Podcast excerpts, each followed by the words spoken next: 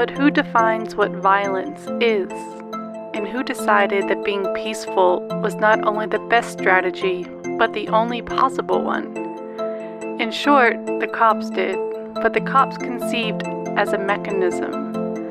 The police are really nothing other than a mechanism for neutralizing threats to the state's monopoly on violence, a monopoly that includes the authority to define it.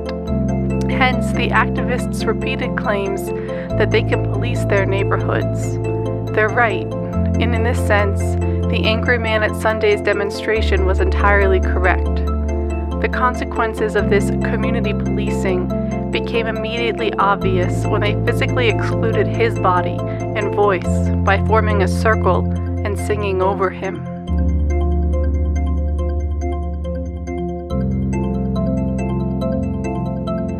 Let us not forget COINTELPRO's expressed aims in the 60s. Prevent violence on the part of black nationalist groups. This is of primary importance. And what was their fear concerning a so called black messiah? That he abandon his obedience to white liberal doctrines, nonviolence. Thus, when protesters, and especially the activists, declare their own righteous, peaceful purity, they do so only by excluding the hooded ones near the back who chose to throw water bottles, stones, bricks, and trash cans at the police macing us. Is it really surprising that after the cops clearly retreated while being pelted with stones, the activists still present the self congratulatory and yet self victimizing image of the pacifist protester? When activists make calls to prosecute and to have black cops in our neighborhoods, they are merely expressing rage at the most flamboyant aspects of a fluid power dynamic that systematically colonizes abroad and at home. They just want to pretty it up. As a 16 year old yelled at the black cop who came to replace the white cop, Fuck you too, you can go home as well.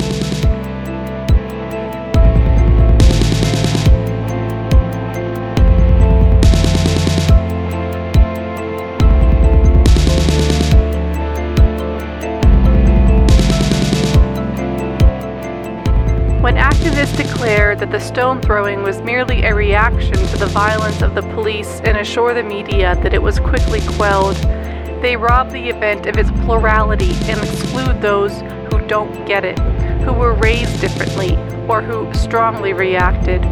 It doesn't matter what the race of the person is saying it is. This is colonial logic that de facto excludes any form of resistance that doesn't appeal to the police, the state, and the media. It implicitly, through its own violent exclusion of the resistance of others, supports the world as it is. It is reactionary.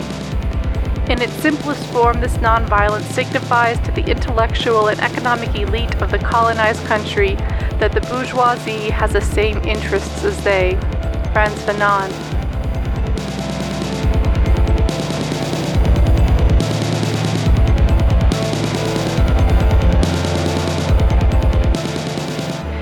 They declare that this violence will only provoke the police into attacking us, or even imply that those hit with marking bullets brought it upon themselves, this legitimizes the violence of the police, while delegitimizing the violence of the kids throwing bottles. Thus, again, activists show themselves to be doing the work of the police.